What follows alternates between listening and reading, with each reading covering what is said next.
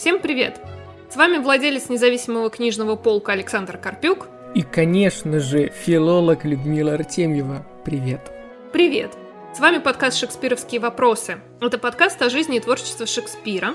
В этом подкасте мы разоблачаем шекспировские мифы, заблуждения и небылицы. Мы рассказываем, откуда они взялись и чем же так опасны. Мы покажем, что настоящий невыдуманный Шекспир не менее, а даже более интересен, чем окружающие его мифы. Поехали!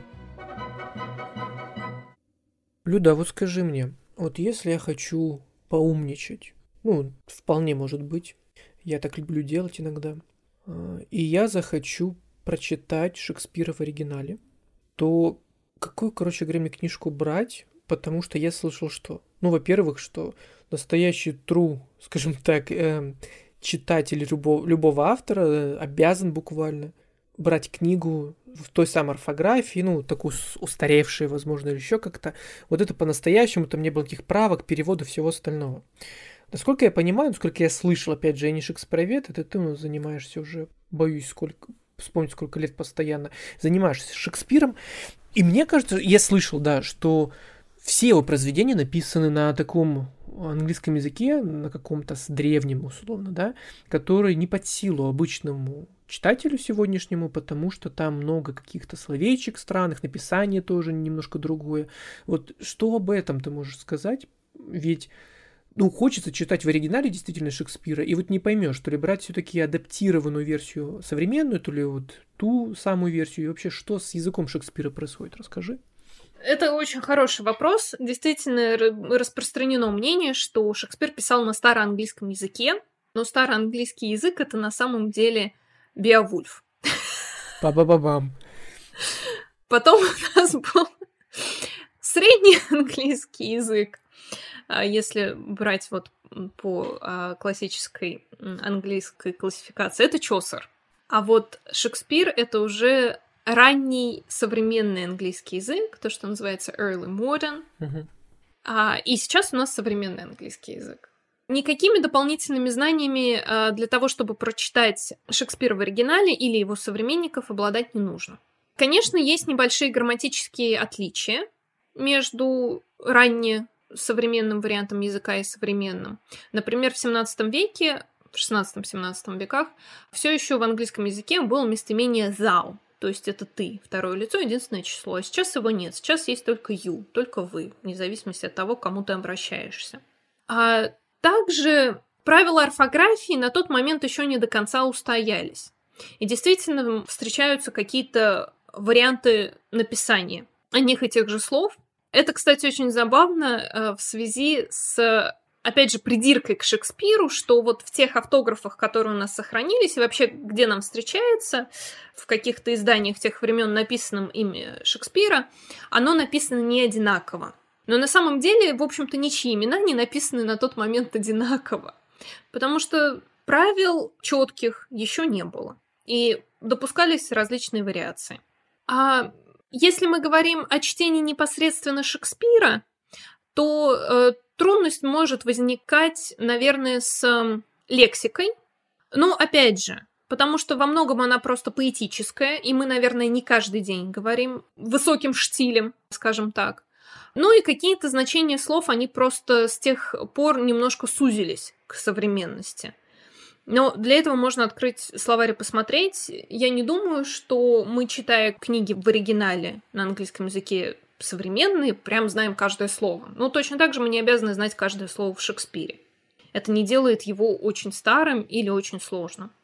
А еще с тех пор изменились правила про изношение слов.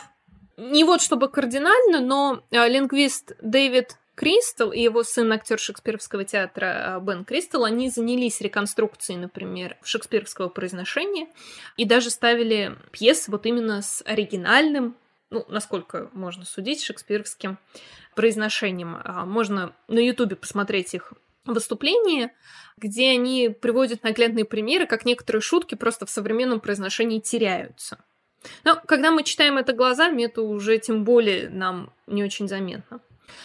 Конечно, даже от английского языка можно встретить такую претензию, что язык Шекспира, он, конечно, как бы early modern и как бы вроде бы понятный, но что-то устаревший.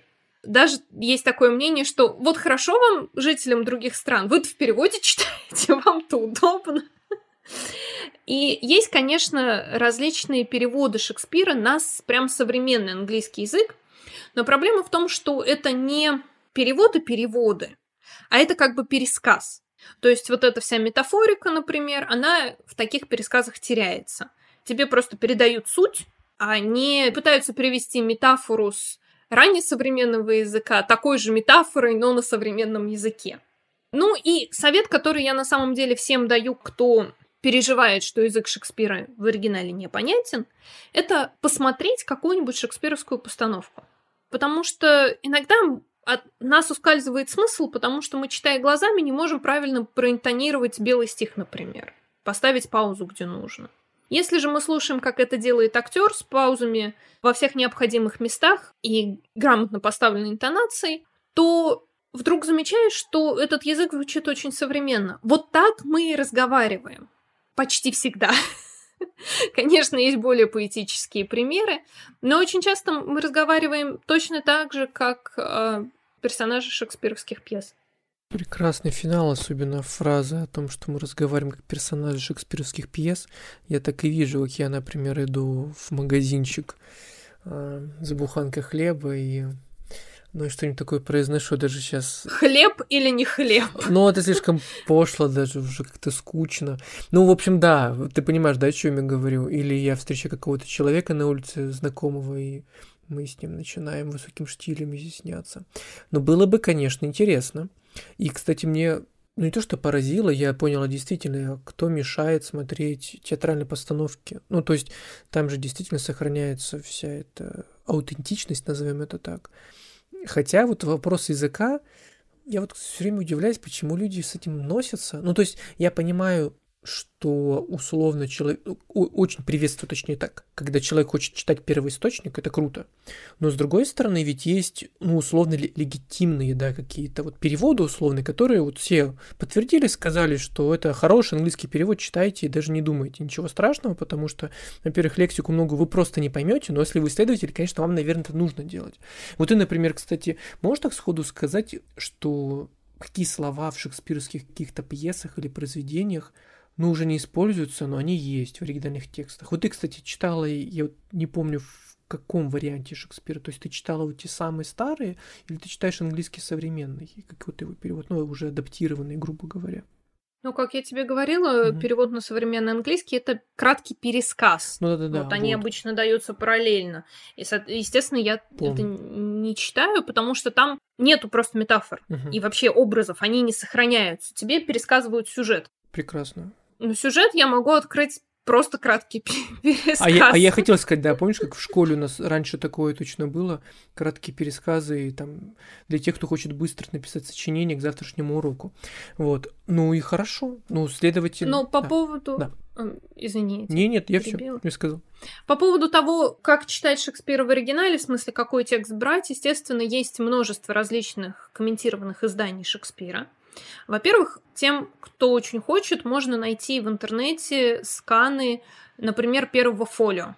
Это когда в 1623 году посмертно были изданы пьесы Шекспира одним сборником. Также можно найти сканы кварта. Это такие более маленькие книжечки прижизненных изданий некоторых произведений Шекспира. Естественно, они не комментированные. Орфография какая была. И тут еще, кстати, нужно учитывать, что при публикации книг в то время иногда, например, у наборщика заканчивались буквы нужные. Поэтому буквы, например, I и буква J могли иногда быть взаимозаменяемы. Прекрасно. Я люблю такие истории, да, когда чернила закончились, буковки закончились, и там пробел или вообще другая буква, и ты думаешь, так, это авторская орфография или все-таки просто в какой-то момент у ребят закончились материалы. Вот, представляешь, какая крутая история. Кроме того, есть э, признанные академические издания Шекспира, например, Фолджеровская библиотека подготовила э, свое издание шекспировских пьес, которые, кстати, можно скачать на сайте самой библиотеки, они все в открытом доступе. Там же, кстати, в открытом доступе все документы, которые у нас про Шекспира есть. Круто. Все, кто сомневаются, могут пойти и прочитать, кто на кого подал в суд, кто кому какой иск предъявил, какое завещание оставил. Так вот, а, в этих эм, своих изданиях они вносят минимум э, редакторской правки, если что, они помещают ее в квадратные скобочки. Ну и в этом издании, так же как в любом академическом хорошем издании Шекспира, будь это Арден или Оксфорд, естественно, все фразы и слова, которые считается, что могут быть потенциально непонятны современному читателю, потому что, например, нужен какой-то контекст, нужно знать, как именно в тот момент употреблялось слово, все это прокомментировано. То есть, на самом деле, вся работа для того, чтобы мы просто сидели и читали, уже проделана другими людьми. Наше дело маленькое. Прочитать. Бери и читай, да. Как хорошо все-таки согласись жить через 400 лет, да, иногда после автора, потому что, ну, удобно. Тебе вообще не нужно продираться через понимание, осознание. Идеально, все за тебя сделали. Пока ты... Слушай, ну да. если бы мы были современниками, нам бы было все понятнее. Ну, отчасти да, но не факт, что мы умели бы читать, ты сама понимаешь, все-таки в то время читали далеко не все. Я, когда ты говорила, я вертелся, я, собственно, оглядывал стеллаж дома, потому что я пытался найти издание Шекспира с параллельным переводом на русский язык. Если вы когда-нибудь захотите прочитать, то новое издательство лет, ну, давно издало, в общем, пьесы Шекспира с параллельным русским переводом, причем там, насколько я помню, как раз то, о чем ты говоришь, оригинальный текст, без всяких сокращений, и это очень здорово и очень удобно читать. Но я в упор не могу найти саму книгу, но она существует, так что ищите, знайте, читайте и вдохновляйтесь.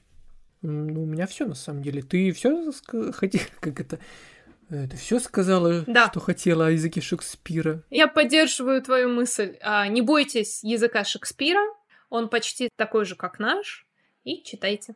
Ну что, спасибо тебе за эту беседу. Мы продолжим наше прекрасное путешествие с Шекспиром и филологом Людмилой Артемьевой уже в следующих выпусках а, этого шекспировского подкаста, который называется «Шекспировские вопросы». Оставайтесь с нами и читайте книги. До встречи. Пока-пока.